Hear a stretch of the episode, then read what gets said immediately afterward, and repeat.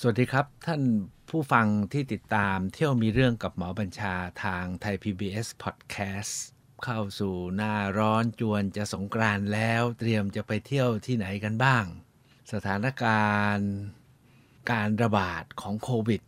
ก็เริ่มคลี่คลาย เที่ยวมีเรื่องวันนี้ที่ผมจะพาไปเที่ยวเนี่ยยังไม่ได้พาออกไปไกลจากกรุงเทพ แต่สำหรับท่านที่อยู่ นอกกรุงเทพ ผมอยากจะพามาเที่ยวที่กลางใจ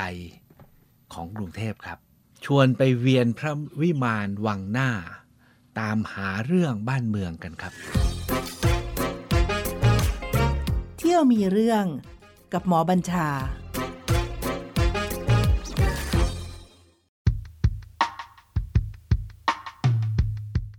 พอบอกว่าไป เวียนพระวิมานวังหน้าเนี่ยหลายท่านคงบอกมันอยู่ที่ไหนอะรู้จักแต่วังหลวงเนาะหรือวังนั่นวังนี่แล้ววังหน้าอยู่ตรงไหน เอากันง่าย ๆครับ ทุกวันนี้ก็คือพิพิธภัณฑ์สถานแห่งชาติพระนคร อยู่ติดกับธรรมศาสตร์ อยู่ที่เชิงสะพานพระปิ่นเกล้า อยู่ตรงหัวมุมสนามหลวงตรงนั้นเองครับ ผ่านกันไปอ๋อพอนึกออกแล้วใช่ไหมครับ ที่ผมอยากจะชวนพาไปเนี่ยเนื่องจากว่ากรมศิลปากรได้ทำการปรับปรุงพิพิธภัณฑ์สถานแห่งชาติพระนคร ครั้งใหญ่ ค่อยๆทยอย ปรับปรุงมาเรื่อยๆ ตอนนี้เนี่ยนะครับกลุ่มที่เรียกว่าเป็นหัวใจของวังหน้าที่เรียกว่าหมู่พระวิมานเนี่ยเสร็จเรียบร้อย ไม่อยากจะเรียกที่นี่เป็นพิพิธภัณฑ์สถานแห่งชาติแล้วผมอยากจะเรียกให้ เวอร์เวอร์แบบ แบบเมืองจีนเขาเรียกนะครับ อย่างเช่นที่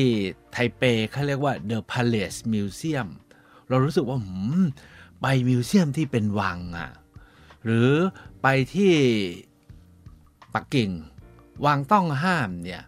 ที่ทำเป็นพิพิธภัณฑ์ The, The Forbidden City เนี่ยก็คือพิพิธภัณฑ์ทั้งวัง ที่วังหน้าวันนี้ ก็เป็นพิพิธภัณฑ์พระราชวังไม่แพ้กัน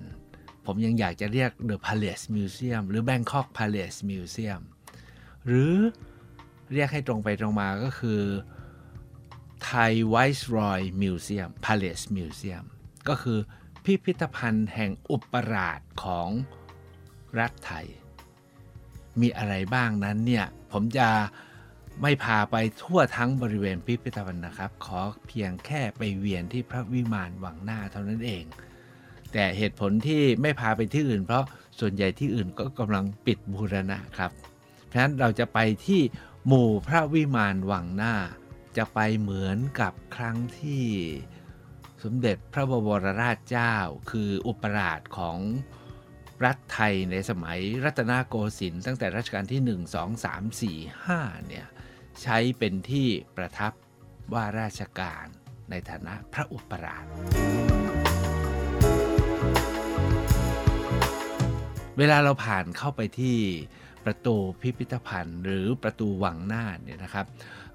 ส่วนใหญ่เนี่ยเราจะมีป้อมอยู่ข้างขวาซ้ายมือก็เป็นที่ไปเรียกว่าไปซื้อตัว๋ว แล้วก็มีห้องหนังสือ แล้วก็มีพระที่นั่งอยู่พระที่นั่งหนึ่ง ซึ่งจะใช้เป็นที่จัดนิทรรศการหมุนเวียน อยากให้ท่านผ่านจุดนี้ไปแล้วก็มองไปที่พระที่นั่งพุทธไทยสวรรค์ อันนี้เป็นหัวใจของวังหน้า พระที่นั่งพุทธไทยสวรรค์เนี่ยเป็นที่สร้างเพื่อประดิษฐานพระพุทธสิหิงค์ที่ถือว่าเป็นหนึ่งในพระพุทธรูปที่เป็นขวัญของแผ่นดินของประเทศไทย มีประวัติอันยาวนานนะครับว่า มาสู่ประเทศไทย ผ่านจังหวัดนครศรีธรรมราชตั้งแต่สมัยพระร่วง จากนั้นก็ผ่านเมืองไปถึงเชียงรายไปอยู่เชียงใหม่นะครับ ต่อมาก็มาอยู่อยุธยาแล้วก็กลับไปเชียงใหม่ ก่อนที่จะได้กลับมาอยู่ที่กรุงธนบุรี และทุกวันนี้ก็ประดิษฐานอยู่บนฐานชุกชีที่งามมาก ที่พระที่นั่งพุทธไทยสวรรค์ที่เป็นที่ประดิษฐาน พระ พุทธสิหิงองค์พระนครเนี่ยนะครับ มีสิ่งที่อยากจะฝากนิดหนึ่งว่าภาพวาดนะฮะฝาผนังเนี่ยงามเหลือเกินนะครับ โดยเฉพาะอย่างยิ่งบะภาพที่วาดตั้งแต่สมัยรัชกาลที่หนึ่งนะครับมีอยู่ช่วงที่พระนางยโสธราพิมพาจนถึงพระราหุลนิพพาน แล้วก็พุทธปรินิพพาน ฉากนั้นเนี่ยเป็นภาพเก่ามากนะครับยังเป็นร่องรอยหลักฐานของเก่าตั้งแต่ยุครัตนโกสินทร์ที่ยังมีอิทธิพลอยุธยา แต่โดยรอบทั้งหมดเนี่ยนะครับตั้งแต่พระประสูติการของเจ้าชายสิทธัตถะจนถึงออกบวชแล้วก็ตรัสรู้ภาพออกบวชกับภาพตรัสรู้เนี่ยผมอยากให้ท่านท่านดูมาก เพราะผมดูแล้วเป็นภาพที่วิจิตร แล้วงดงามเป็นพิเศษผมใจก็ว่างดงามเป็นพิเศษ ส่วนเข้าไปแล้วอยู่ตรงไหนนั้นเนี่ยไม่ยากครับ ทุกวันนี้เนี่ยที่ป้ายทางด้านล่าง ด้านล่างของภาพที่ข้างล่างหน้าต่างเนี่ยนะครับ ก็จะมีคำอธิบายว่าภาพนี้เป็นภาพเรื่องอะไรเป็นภาพเรื่องอะไร งามเหลือเกิน แล้วก็อยากแนะนำนะครับ เดินอ้อมไปด้านหลังที่จะมีรับแลภาพไหลรถน้ำเรื่องรามเกียรติ์ ใหญ่มาก ผมเห็นแล้วโอ้ใหญ่อะไรอย่างนี้ นานๆเราจะเห็นรับแลลายรถน้ำที่ใหญ่ แล้วก็เลยไปที่บานประตูหลัง ท่านจะเห็นบานประตูที่ปิดอยู่เนี่ยเป็นรูปทวารบาล ผมไปที่นั่นแล้วผมจะชอบยืนถ่ายรูปคู่กับทวารบาล เพื่อขอผ่านท่านเนาะหรือไม่ก็ฝากให้ท่านช่วยปกปักรักษาบ้านรักษาเมืองรักษาพระพุทธปฏิมาคือพระสิหิงไว้ในแผ่นดินไทย หลังจากได้ นมัสการพระพุทธสิหิงแล้วนะครับ เราก็ย้อนกลับออกมา ทีนี้แหละครับเราจะเข้าไปที่หมู่พระวิมาน ซึ่งอยู่ด้านหลังพระที่นั่งพุทธไทยสวรรค์ผมต้องเรียกคำว่าหมู่พระวิมานนะครับ ตามภาษาที่ทางราชการทุกวันนี้ก็เรียกเช่นนั้นนะครับ เป็นกลุ่มพระวิมานซึ่งเคยเป็นพระที่นั่งเป็นมนเทียนที่ประทับของวังหน้า 5 พระองค์ ตั้งแต่รัชกาลที่ 1 จนถึงรัชกาลที่ 3 อเราเดินไปหลังพระที่นั่งพุทธสวรรค์เนี่ยนะครับ ก็ให้มองไปที่ทางด้านซ้ายมือเลย ก็จะเห็นพระทวารผมจะเรียกพระทวารที่เปิดกว้างงามมาก เป็นพระทวารมีลายรถน้ำปิดทอง เป็นเป็นต้นไม้นะครับ แล้วก็ใหญ่สูงมองเข้าไปเนี่ยคราวนี้เนี่ยนะครับ ท่านจัดใหม่เดิมเนี่ยห้องนี้เนี่ยคือพระที่นั่งอิสรามินิจฉัยเนี่ยนะครับ ส่วนใหญ่ สมัยก่อนเวลาเราไปเนี่ยจะใช้เป็นพื้นที่จัดแสดงนิทรรศการ ชั่วคราว หมุนเวียน ก็จะเต็มไปด้วยสิ่งแสดง แต่การไปครั้งนี้ของผมเนี่ยมีความรู้สึกว่าเหมือนจะไปเข้าเฝ้า พระมหาอุปราชแห่งรัฐไทย คือสมเด็จพระบวรราชเจ้านะครับ เพราะท่านวางรับแลกันไว้ที่หน้าบานประตู คือเราไม่เห็นข้างในนะครับจากนอกประตู แต่พอเดินผ่านรับแลอ้อมไปนิดนึงนะ จะเห็นเป็นห้องโล่งว่าง แล้วมีพระที่นั่งที่เรียกว่าพระบบวรสเวตฉัตรเป็นพระแท่นแล้วมีพระบวรสเวตฉัตรปักอยู่ มองเข้าไปเนี่ยนึกถึงเนี่ยตั้งแต่สมัยต้องใช้คำว่า 200 กว่าปีที่แล้วมาเนี่ยนะครับ ตั้งแต่ 2,310เนี่ยนะฮะที่2,550 กว่าปีที่แล้วเนี่ยเดิมเนี่ยก็เป็นท้องพระโรงกว้าง เวลาเราเข้าไปหรือ จริง ๆ ผม ถ้าสมัยนั้นผมคงไม่มีวาสนาได้เข้า เราทั้งหลายคงไม่มีวาสนาได้เข้า แต่ทุกวันนี้เราเข้าได้ เวลาเราเดินเข้าไปเนี่ยนะครับ จะเห็นความงาม ความอลังการ หรือความสง่า มีราศีมีบารมี เต็มไปหมดเลย แล้วเราเนี่ยก็จะรู้สึกว่าเราก็เป็นคนเล็กคนน้อยนะครับ ที่ได้โอกาสได้มาอยู่มาเข้าเฝ้า มีพระแท่น มีพระสเวตฉัตรเห็นแค่นั้นเองครับ แต่มันให้ความรู้สึกนะครับ ให้สัมผัส อย่างที่ผมไม่เคยเข้าพระที่นั่งนี้ แล้วก็เกิดความรู้สึกอย่างนี้มาก่อน ที่สำคัญก็คือที่พระแท่นก็จะมีคำอธิบายไว้ให้เราได้อ่านแล้วเข้าใจอ๋อนี่พระแท่น นี่มีภาพปูลาดอย่างนี้ เท่านั้นยังไม่พอครับที่สองข้างนะฮะก็มีตู้จัดของแสดงสำคัญสำคัญตามสมควร ผมต้องใช้คาว่าสำคัญสำคัญตามสมควร มีลูกแก้ว ซึ่งท่านว่าเป็นลูกแก้วซึ่งอยู่ในประจำที่วังหน้ามานานแล้วนะครับ แต่ดูแล้วท่านบอกว่าไม่ใช่ลูกแก้วหรอกเป็นแก้วอาบประหลอดเออแสดงว่ายุคนั้นเนี่ยก็คงจะรับสิ่งเหล่านี้มาจากต่างแดน แล้วก็ถือว่าเป็นถ้าจะว่าไปคือเป็นดวงแก้ววิเศษกำมัง วันนั้นเนี่ยผมก็ไปส่องแล้วก็ถ่ายรูปนะครับ ก็เห็นตัวเรานั่นแหละอยู่ข้างในก็หนุกดี เพราะฉะนั้นเนี่ยจุดที่หนึ่งก็คือเหมือนกับเราไปเข้าในท้องพระโรงและเพื่อร่วมกัน เพื่อเฝ้าบูรพมหากษัตริย์ และพระบวรราชเจ้าที่มีส่วนในการฟื้นคืนความเป็นไทยกลับมาหลังจากที่ เราก็รบกันเป็นธรรมดา ถ้าเราไม่มีใครฟื้น รัฐเราก็ไม่ได้กลับคืนมา มันก็ต้องเป็นไปตามวิถีเช่นนี้แหละนะครับ แล้วก็เราฟื้นกลับมาได้ แล้วก็สืบมาได้ทุกวันนี้ โอ้มีความรู้สึกมีคุณค่ามีความหมายมากมาย หลังจากนั้นนะครับ ดื่มด่ำตามสมควรแล้วเนี่ยนะครับ ก็จะเห็นประตูเล็กๆ อยู่ทางด้านซ้ายมือ ในอดีตเนี่ยเราไม่มีสิทธิ์เข้า นะครับ แล้วถ้าหากว่าพระวรราชเจ้าหรือพระมหาอุปราช ท่านเสด็จออกมาคงออกบานประตูนี้แหละ แต่ทุกวันนี้เข้าไปได้ครับ และที่สำคัญก็คือ เดินได้ทะลุปรุโปร่งตลอดทุกชั้น ทุกพระวิมาน ทุกพระตำหนัก ตามไปกันนะครับ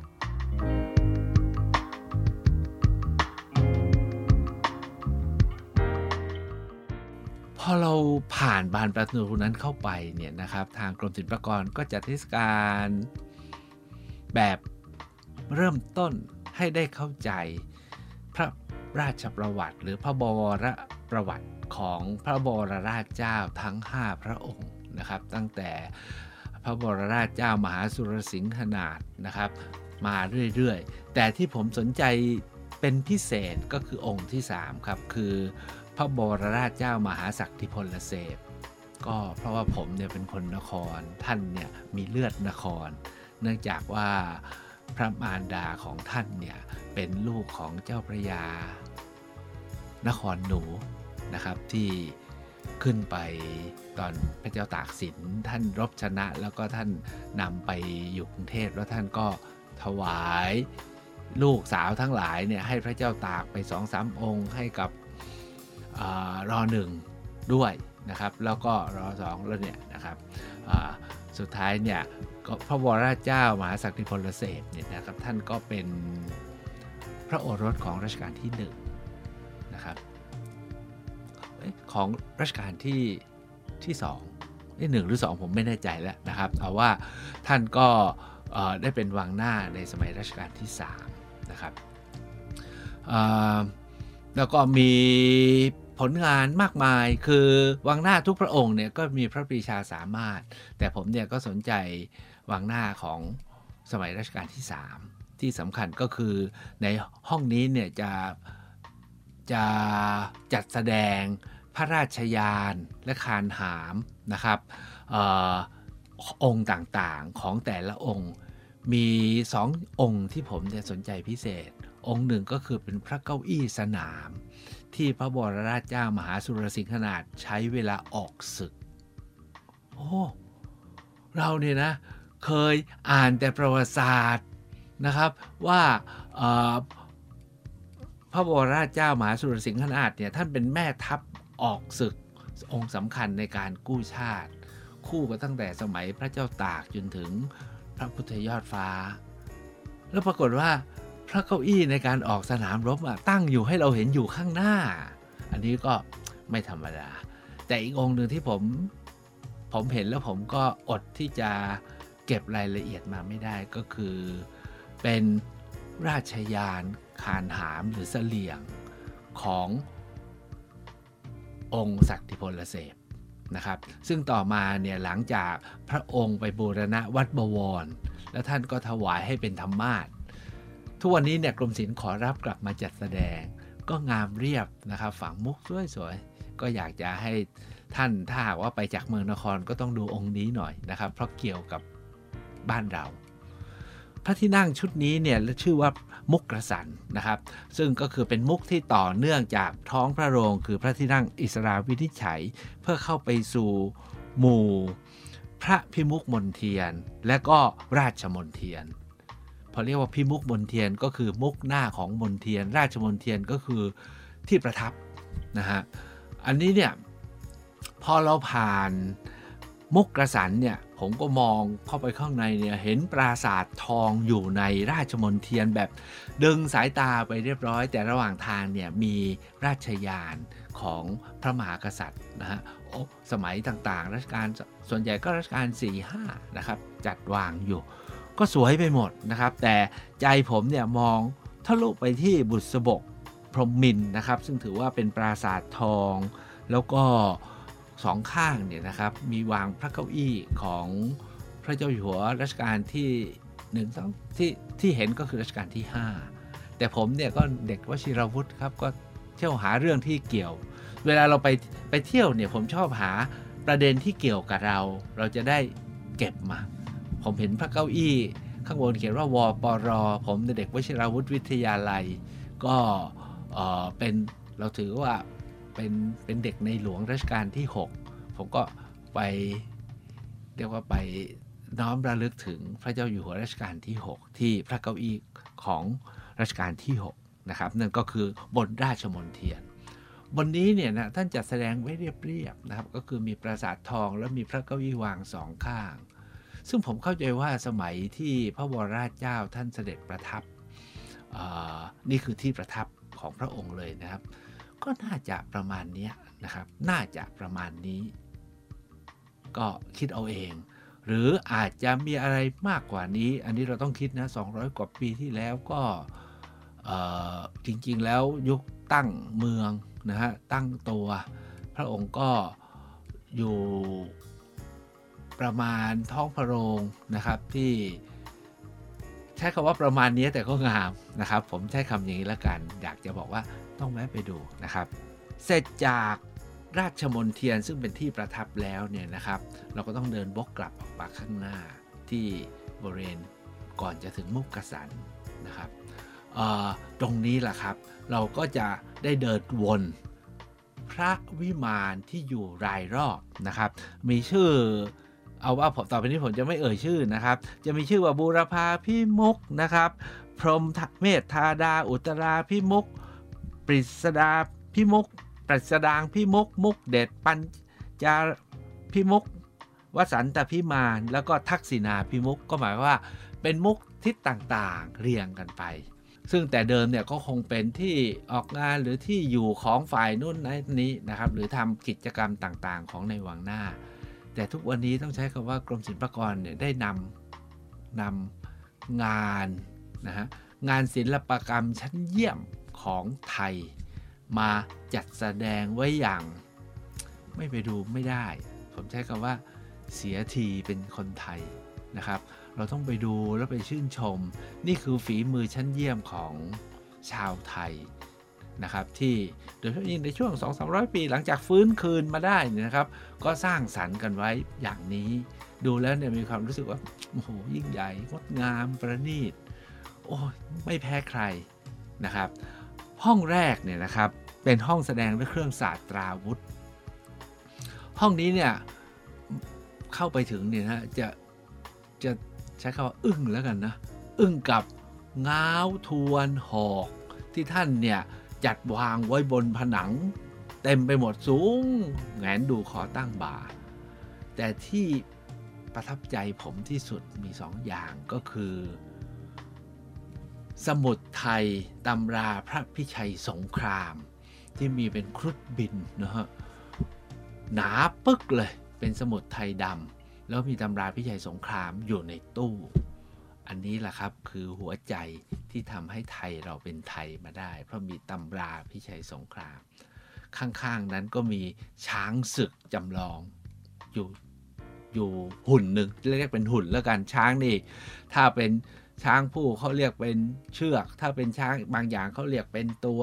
อันนี้เป็นหุ่นผมไม่รู้จะเรียกว่าอะไรนะเอาว่าหนึ่งหุ่นแล้วกันนะขนาดเท่าของจริง ที่สำคัญคือมีธงช้างด้วยนะครับ อันนี้ทุกท่านคงทราบแล้วใช่ไหมว่าธงชาติของบ้านเราเนี่ยเดิมเป็นรูปช้างพื้นสีแดง ถัดมานะครับพระที่นั่งถัดมาพอเราเลยจากห้องที่วางสัตราวุธเนี่ยห้องนี้ต้องเป็นห้องพิเศษสุดๆนะครับ